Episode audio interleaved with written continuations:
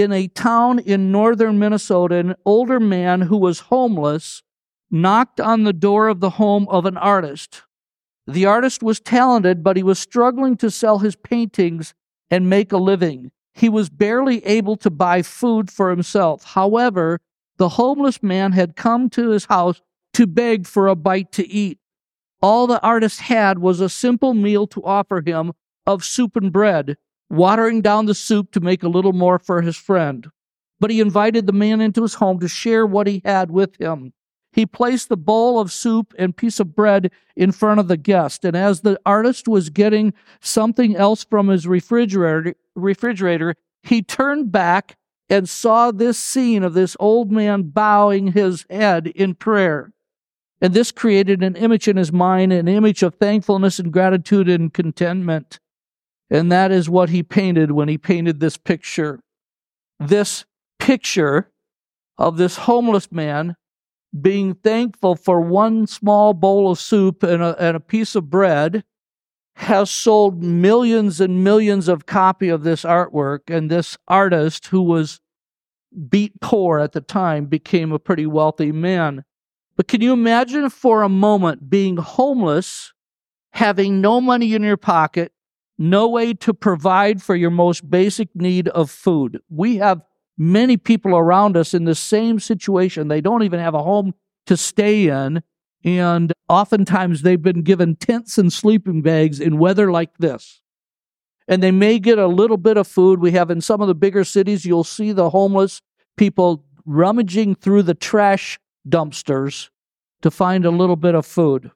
That describes the situation of the Israelites as they were traveling through the deserts to get to their to get to their new home in Canaan. They had just been rescued from the Pharaoh's army at the Red Sea, and Miriam had taught them a song of deliverance about how they had been delivered from the Pharaoh's army when the, when the Red Sea came collapsing back on top of the Pharaoh's army and drowned them. No sooner had they sung the song about God's deliverance than they began to grumble and complain about having bitter water to drink.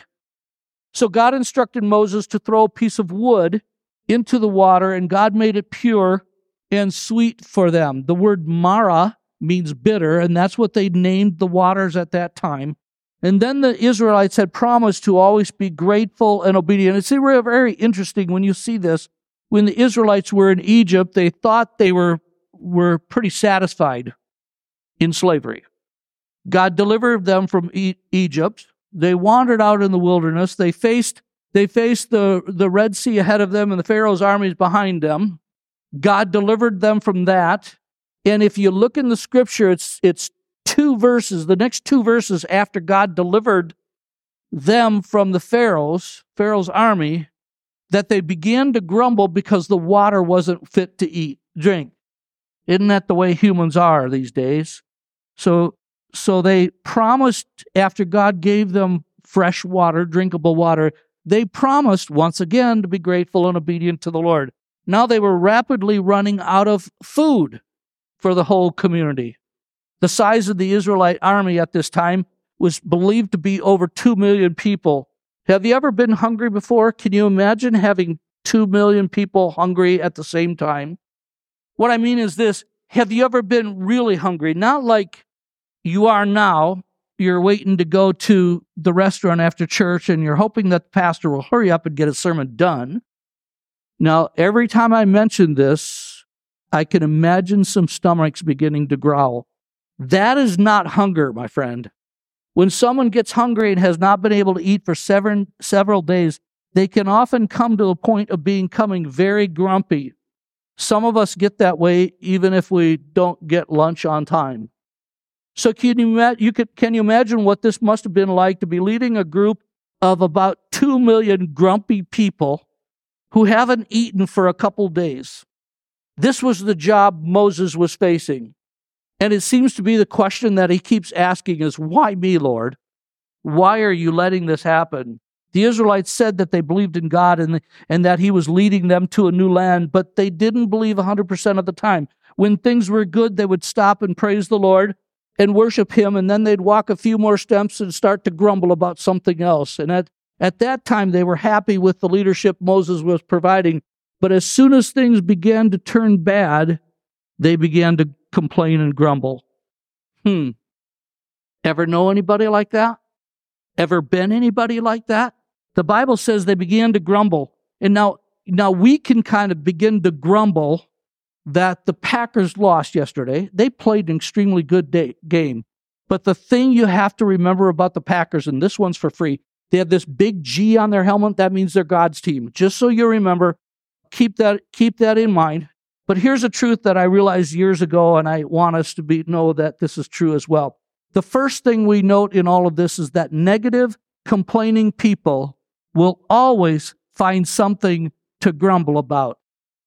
Should we read that again? Let's read that together. Negative, complaining people will always find something to grumble about. There are some people who simply can't exist without finding something to complain and grumble about.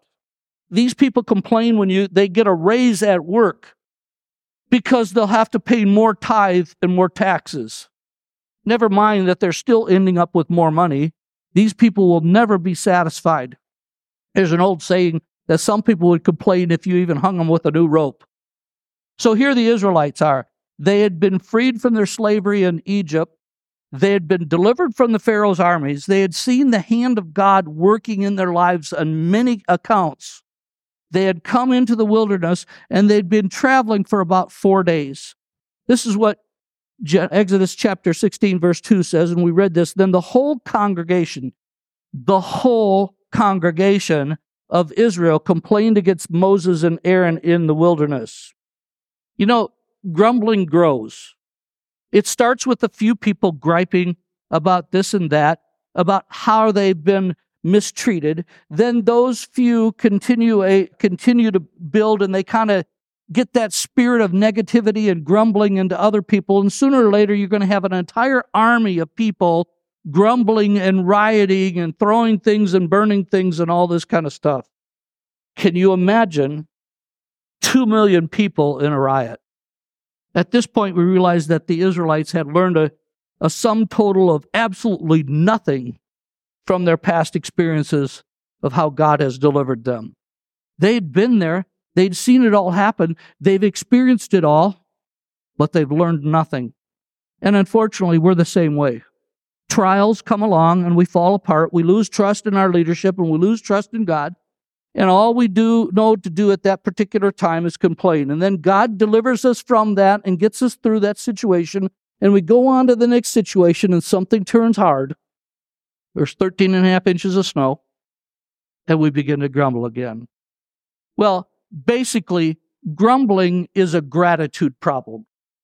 In other words, we just are not very grateful. We're, we're not content with our lives and what's been going on in our lives. We grumble when pain or problems enter our lives. And we do it because we don't think we deserve for these things to happen to us. We think that instead of pain, we should always have pleasure. We think that instead of adversity, we should always have prosperity. The Israelites would have done well to remember what God had done for them in the past and been grateful for their presence, his provision, and his providence. In fact, they were instructed to, do, to repeat those things over and over to their children and to their children after them. This was something that they were to be doing. They were to, an oral tradition is, is to repeat that. We would do well if we would remind our kids and our grandkids of these things. When Mallory was in the hospital after the accident and, and her right eye and stuff had been crushed. I kept a file of, of all the letters and the prayers that people were sending to us, and we would read them periodically on this. God is getting us through this. And we need to remember how God has delivered us, us through these things. The Israelites had had left Egypt and had been delivered from the Lord from the from the Pharaoh's armies. And yet, the very next few verses, as I said, describes that they began to grumble about bitter water and no bread. They didn't remember the past for what it really was slavery, pain, and death. In fact, I can't imagine being delivered out of slavery like that, watching Pharaoh's army of thousands being destroyed in the Red Sea, and worry about bitter water and a piece of bread. But if we were there, maybe we would too. We need to stop and we need to count our blessings. We should name them one by one. We should count your blessings, see what God has done. Hmm. I think someone should write a song like that. Shortly after I began as a pastor in Michigan, I was serving at a church that had some 12 step recovery programs that met in our church. And one of those was a Narcotic Anonymous group that met on Saturday evenings in one of the Sunday school classrooms. In fact, the Sunday school classroom that was right across the hall from my office. The basis of this group was to recognize their inability to stay away from their drug habits without the intervention of God and their friends in their lives and in their addictions. And while these people had overcome their narcotics addictions, some of them still smoked cigarettes, even though they never smoked them in the church building. But it did carry in on their clothes. And I remember one of the first Sunday mornings I was there, I was at this, this church. Some of the ladies in this Sunday school classroom called me over to their class. They said, Oh, Pastor, do you smell that smell in our room? What they were really wanting to say is, Pastor, aren't you going to do something about those evil people who use our church and can't give up smoking? So I took a deep breath. They were kind of saying they shouldn't use our church if they're going to, uh, if we're, we shouldn't be allowing those kind of people here. You ever heard that? So I took a deep breath and I said this Wow, that smells awesome. Daggers. I said, it smells like people coming into the house of God trying to find the help of God and the grace of God to overcome their sin. Isn't that what we're here for? I believe it is. And I smiled and I walked out. Thankfully, my first Sunday was not my last Sunday there at that church. You see, some people are just plain negative people and they will find fault in anything and they will look for things to grumble about to keep themselves to themselves and keep keep comfortable in themselves. When we begin to think this way, that the, the way that it is a good thing, we should stop and ask ourselves, Lord, what have I done that makes me worthy of belonging to a church that really cares for people? Lord, you have blessed me with so much and taken care of all my needs. Help me to trust you more to know that you are bringing many people to yourself through our, through our church. Thank you that you have spared me from many of the difficulties and trials that others may have and help me to be positive even about the things that I encounter during the day. Help me to understand that the trials I go through are really trivial in light of your power and use me to be a source of healing for others in trials. The children of Israel had developed what I would call a perception problem. They began grumbling because they had forgotten where they had come from. They were basically saying, We want to go back to the good old days. But if we and they are honest about the good old days, we'd have to admit they were never as good as we remember them to be. The Israelites said, In the good old days, when we were in Egypt, we sat by our pots of food and we ate all we wanted, anything we wanted. The truth is that they were living as slaves, doing backbreaking labor every day, and likely they had very little to eat. But they see, but you see, there was a problem with how they perceived their past. They were no longer being realistic.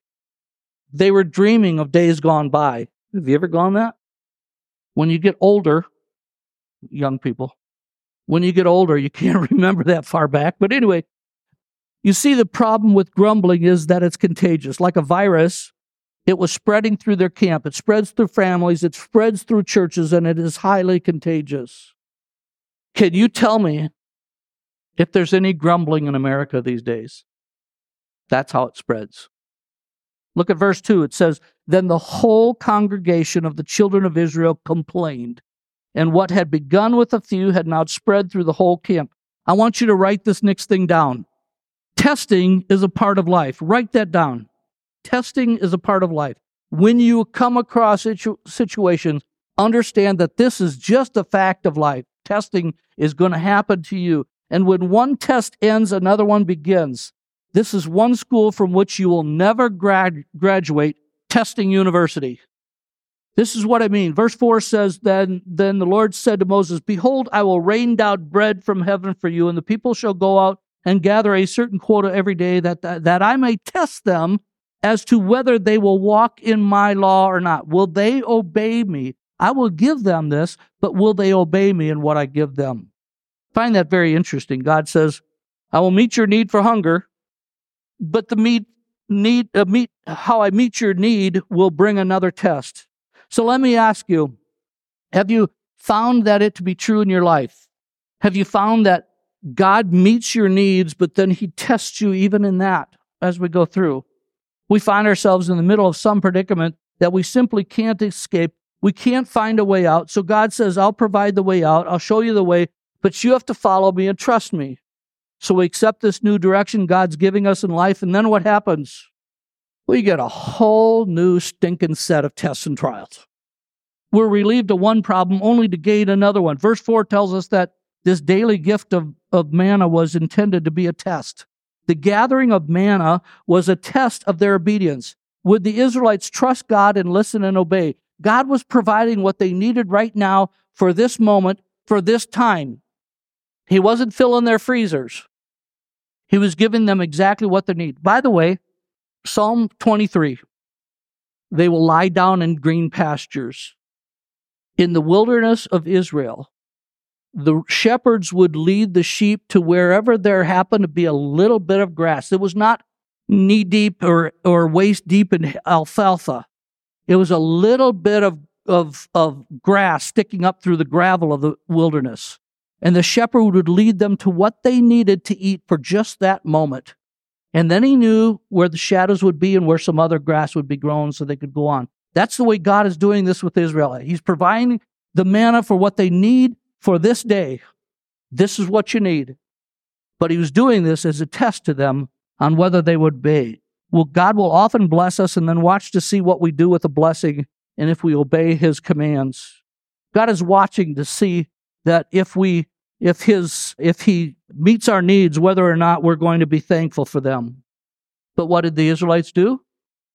A couple days they started grumbling again. They continued to vent and they contrib- continued to grumble against moses. They seemed to operate by the modus operandi you know it's not whether you win or lose it's where you place the blame. And the problem was they thought that they were simply vetting their frustrations against one man moses but in reality, they were grumbling and complaining against God. The second thing we learn in this is that complainers are never satisfied with what they have, no matter what God gives them, but always want more or different. God, you gave me two children. I only wanted one. No, I'm just kidding. This tells us that the root of all sin is self. We want what we want because we're selfish and we want it. And if God doesn't deliver exactly what we want, the way we want it, to look like how we want it, we're not going to deal with it. Complaining is a heart problem. God meets their needs. Verse 13 through 15 says that manna is described as being like white coriander seed, and the taste of it is like wafers made with honey. Okay, white coriander seed, it was flakes, white coriander seed, and it was like wafers made with honey. This is this is what was on the ground when they came out in the morning. I picture it as frosted flakes. They're great, but we, we never believe there's enough. The Psalm of Book of Psalms tells us that this was called angel food. The angels would bring it to the people each morning. They didn't have to work for it. They didn't have to grow it. They didn't have to prepare it. All they had to do was eat it. And still they grumbled. There was no variety, and they didn't have any Tupperware to keep it in.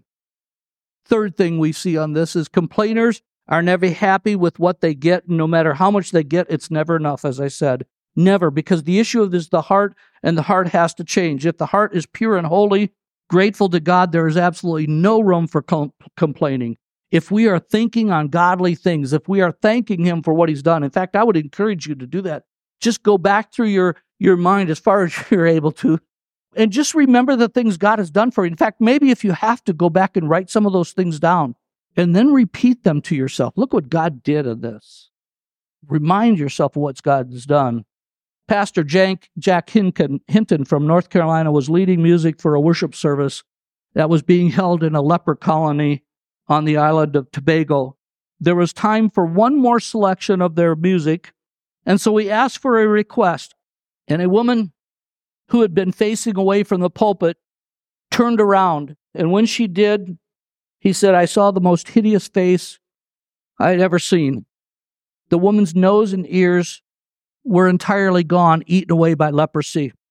Most of her lips had rotted away, but she lifted the one fingerless hand, or one, one finger on one hand, and she asked, Can we sing, Count Your Many Blessings?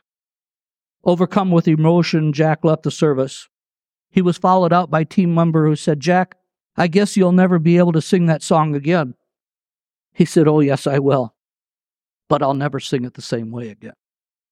The reason grumblers are never happy is because they don't know praise.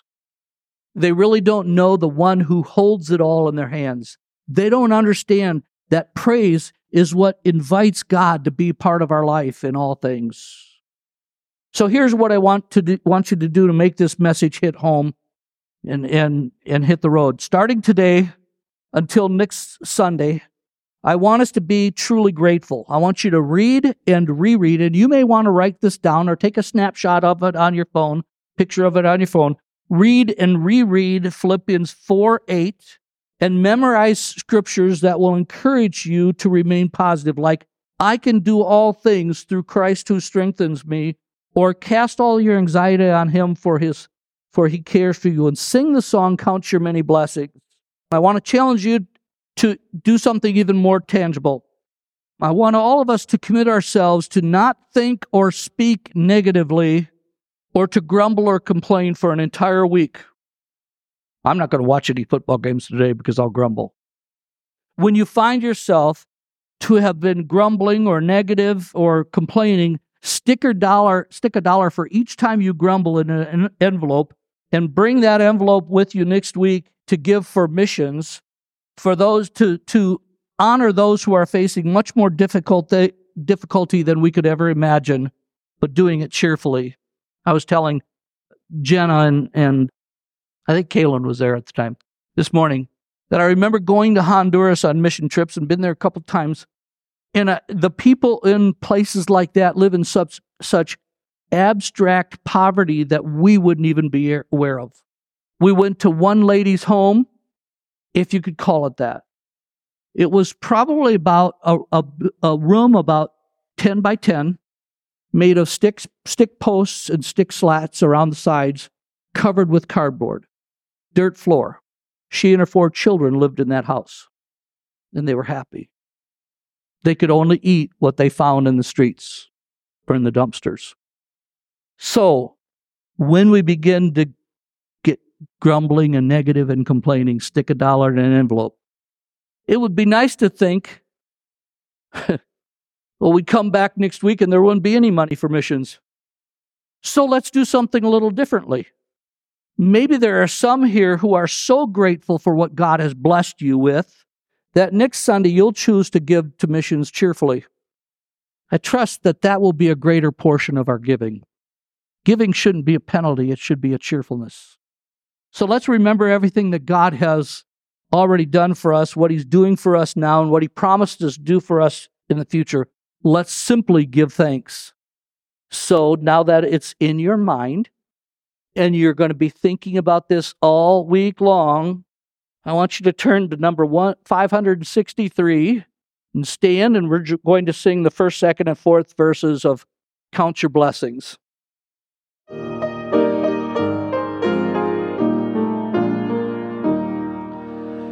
When upon life's billows you are tempest tossed, when you are discouraged, thinking all is lost, count your many blessings, name them one by one, and it will surprise you what the Lord has done. Count your blessings, name them one by one Count your blessings, see what God hath done. Count your blessings, name them one by one.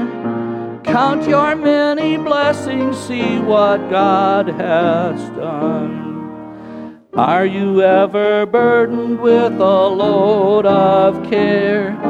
Does the cross seem heavy you are called to bear? Count your many blessings, every doubt will fly, and you will be singing as the days go by. Count your blessings, name them one by one. Count your blessings, see what God hath done. Count your blessings, name them one by one. Count your many blessings, see what God hath done. So, amid the conflict, whether great or small, do not be discouraged, God is over all. Count your many blessings, angels will attend. Help and comfort give you to your journey's end. Count your blessings, name them one by one. Count your blessings, see what God hath. Count your blessings, name them one by one. Count your many blessings, see what God hath done. Heavenly Father, we thank you again that you have come to visit us, and we ask, Father, that you would indeed be the source of all of our strength. In Jesus' name, amen.